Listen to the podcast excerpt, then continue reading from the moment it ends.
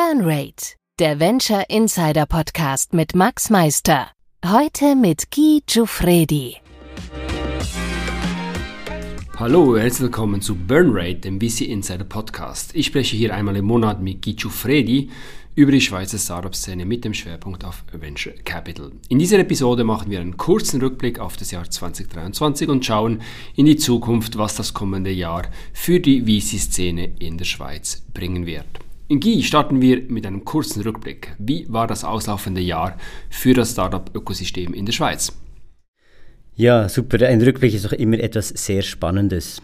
Wenn wir unser Ökosystem anschauen, gibt es einige Gesichtspunkte, von, den, von denen wir auf das Jahr zurückschauen können. Starten wir doch aus der Perspektive Startups. Für Startups war das auslaufende Jahr sicherlich ein hartes Jahr. Wir haben eine limitierte Kapitalverfügbarkeit für neue Investments bei Investoren gesehen. Viele Investoren haben sich vor allem auf ihre Portfoliofirmen konzentriert und wenige bis keine neuen Investments getätigt. Dies hatte zur Folge, dass die Finanzierungsrunden oftmals viel länger gedauert, gedauert haben als noch im Jahr 2021 und im Jahr 2022. Ganz einfach dadurch, dass viel mehr Investoren angesprochen werden mussten, bis man den richtigen Investoren gefunden hatte. Die Investoren, die neue Investments gemacht haben, konnten von einem sehr großen Pool auswählen und waren sehr selektiv im Picken der besten Startups. Weil die Finanzierung viel schwieriger war, haben sich viele Startups via Bridge Rounds von bestehenden Investoren finanziert. Es hat auch einige Downrounds gegeben, was für Investoren zwar schmerzhaft ist, aber immer noch viel besser als ein Konkurs. Wir haben Bridge Round gesagt. Max, meinst du, dieser Term ist allen bekannt? Ja, faire Frage. Bridge Rounds sind Finanzierungsrunden, die zwischen den regulären Runden vorgenommen werden. Wie der Name sagt, handelt es sich um eine Brückenfinanzierung, die einen aktuellen Liquiditätsengpass überbrückt. In den meisten Bridge-Runden investieren bestehende Investoren zu relativ attraktiven Terms, zum Beispiel via einem Wandeldarlehen, nochmals in ihre Portfoliofirma. Oft stellen die Investoren neben den Finanzterms andere Bedingungen zur Weiterfinanzierung. Dies kann beispielsweise die Reduzierung der Burn Rate sein, ein Wechsel im Management oder der Fokus auf die Profitabilität. Ja, super, vielen Dank für den Exkurs, Max. Noch zum letzten Punkt, den ich mir zum Jahr 2023 notiert habe, Konkurse. Diese hielten sich bisher eher in Grenzen, hätte ich gesagt, obwohl ich von sehr vielen Investoren gehört habe, dass sie bereits einige Firmen abschreiben mussten.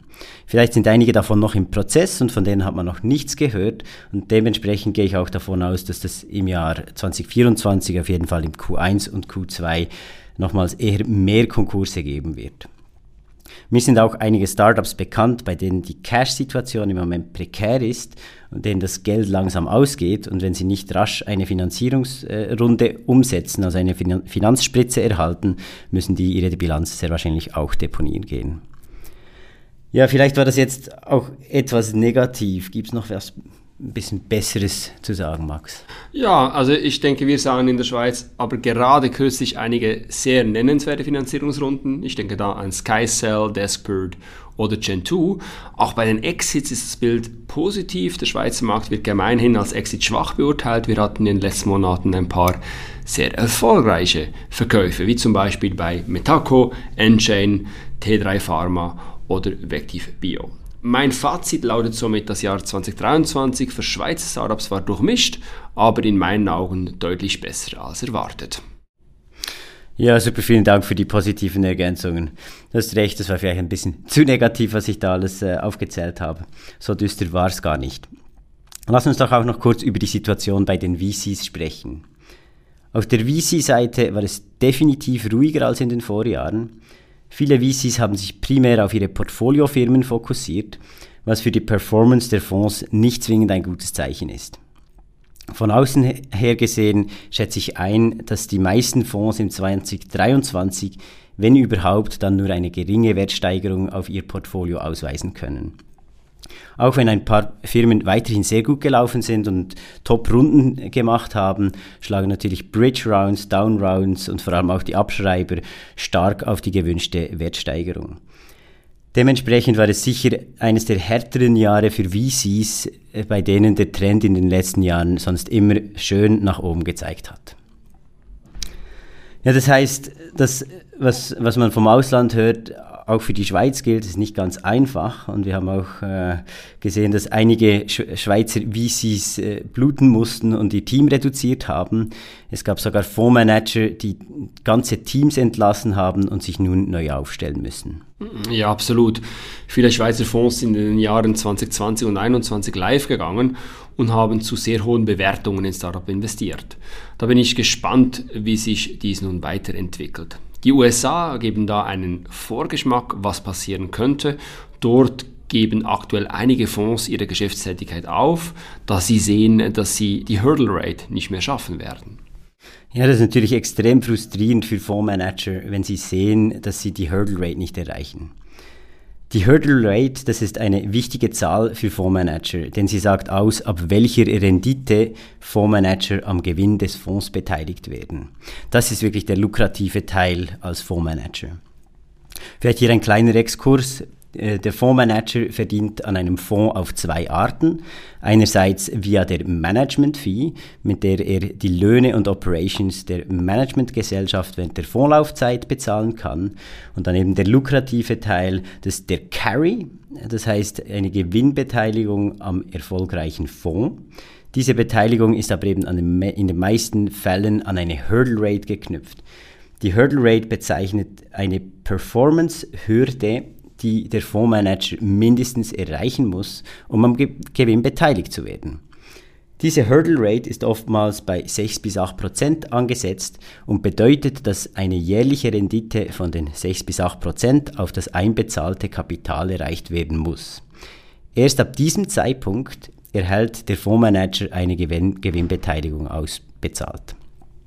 Da die Hurdle Rate Compounding ist, das heißt äh, jährlich da, darauf gezählt wird, heißt es, dass Investoren ungefähr eineinhalb Mal bis zweimal ihr investiertes Kapital zurückerhalten, bevor es eine Gewinnbeteiligung für die Manager gibt.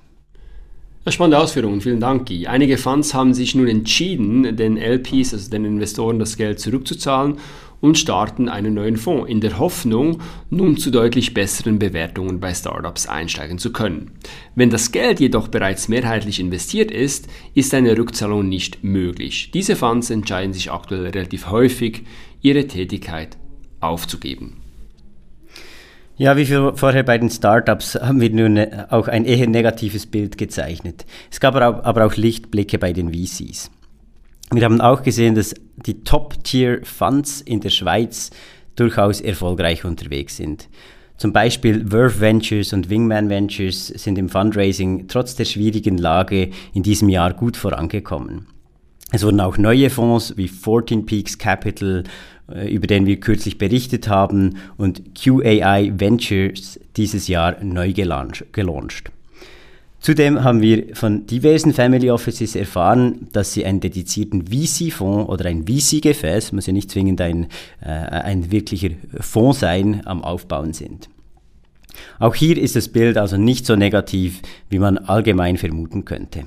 Ja, absolut. Die allgemeine Stimmung im Schweizer Ökosystem ist positiv. Die Venture-Events im Q3, Q4 waren stets gut besucht.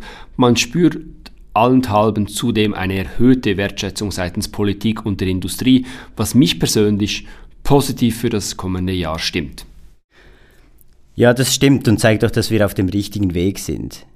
Aber trotzdem fühlt es sich irgendwie an, als hinken wir in der Schweiz punkto Startup-Ökosystem ausländischen Mitbewerben etwas hinterher.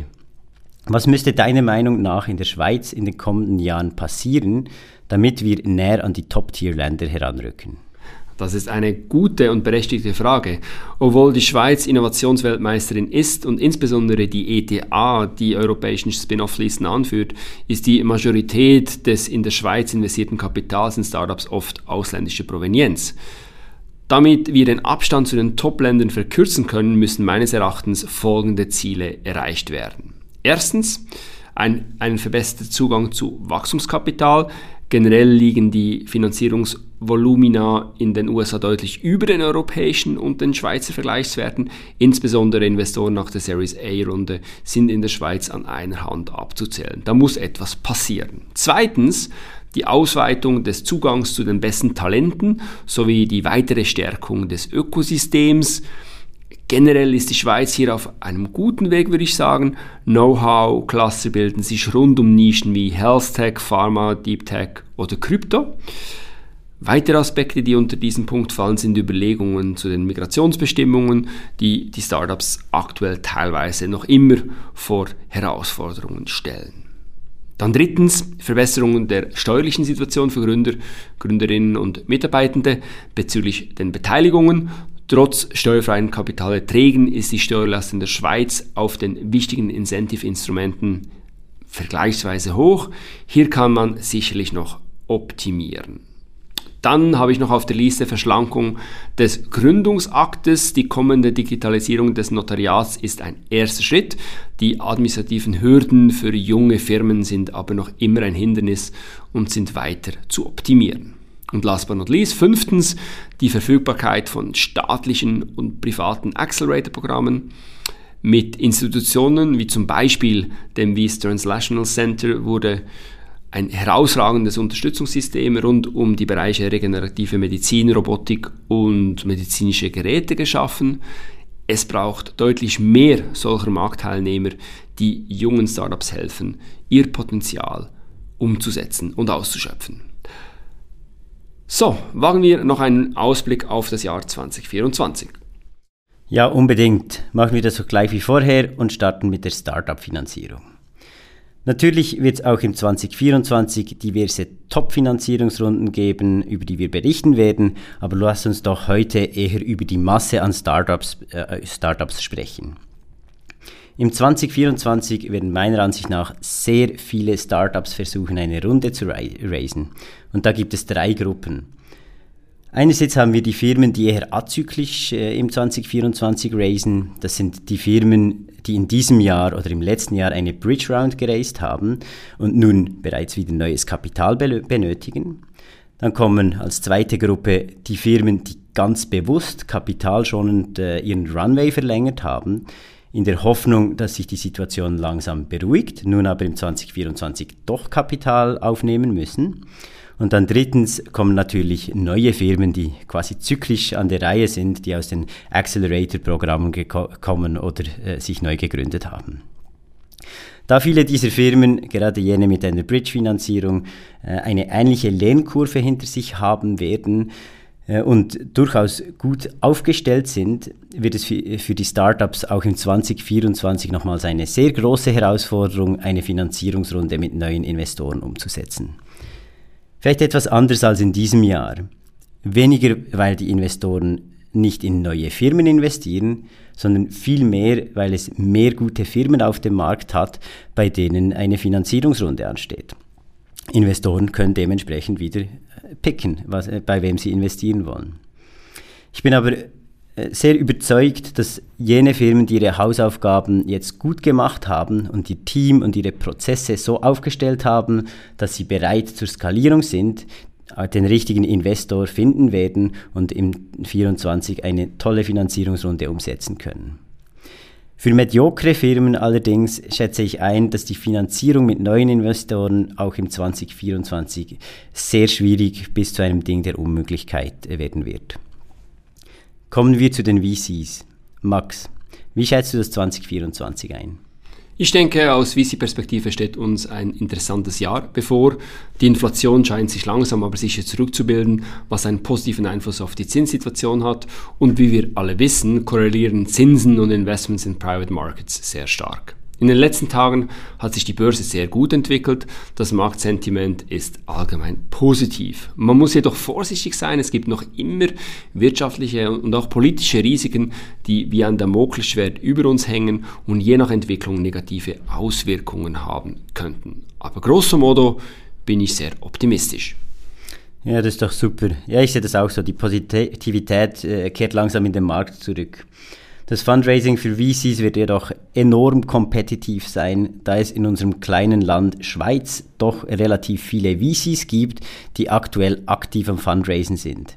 Wie bei den Startups haben viele Fonds ihr Fundraising etwas herausgezögert und nun haben auch Investoren, die in die Fonds investieren, äh, die Wahl, wo sie investieren wollen.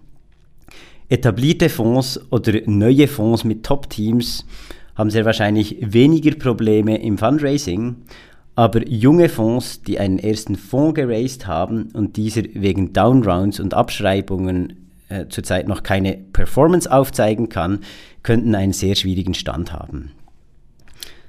Wie sieht es aus mit Opportunitäten für VCs? Wird es zum Eldorado mit vielen Top-Opportunities? Was meinst du, Max? Ja, das Schweizer Ökosystem ist punkto Qualität in Topform. Gerade im Early Growth Bereich gibt es hierzulande enorm viele attraktive Startups. Einige mir bekannte Firmen haben Struktur und Prozesse optimiert und stehen kurz vor der Profitabilität. Die, die es schaffen werden, haben sehr gute Chancen, echtes Wachstumskapital zu erhalten. Hoffentlich kommt dieses aus der Schweiz. Ja, das klingt doch nach sehr guten Aussichten. Lass uns aber noch kurz über Terms sprechen. Das ist ein Thema, das wir stark beobachten, äh, vor allem wie sich Termsheets in den letzten Monaten klar zugunsten der Investoren entwickelt haben. Man sieht nicht nur klar tiefere Bewertungen, sondern auch bei spezifischen Terms wie der äh, Liquidation Preference, also der Liquidationspräferenz oder den Anti-Dilution Rights, dem Verwässerungsschutz für Investoren, äh, deutlich investorenfreundlichere Terms. Ja, das stimmt. Gerade die Anti-Dilution-Rechte sind aktuell sehr umstritten, da sie bei Downrounds und aktuell sehen wir einige Downrounds für das Startup ruinös sein können. Das fällt erst jetzt auf bzw. ins Gewicht, da diese Terms in den Boomjahren, wo die Bewertungen stetig zugenommen haben, nicht zur Anwendung gekommen sind. Dies sieht jetzt anders aus. Ja, absolut, äh, sehe ich auch so. Und vor allem bei diesen Terms muss man extrem vorsichtig sein, auch als Investor, damit man der Firma nicht in Zukunft äh, im Wege steht bei einer Finanzierungsrunde und diese in den Konkurs schickt. Ich gehe aber davon aus, dass sich das Pendel bei den Terms einmitten wird und aufgrund der besser werdenden Großwetterlage die Gründer auch wieder mehr Durchschlagskraft bei Verhandlungen bekommen werden. Das war doch ein wunderbares Schlusswort, liebe Guy. Und das wäre es für heute gewesen. Wir möchten uns herzlich für eure Aufmerksamkeit bedanken und freuen uns, wenn ihr beim nächsten Mal im neuen Jahr wieder zuhört bei Burn Rate, dem Schweizer VC Podcast. Wir wünschen euch eine erholsame Adventszeit und einen guten Rutsch ins neue Jahr. Take care und tschüss.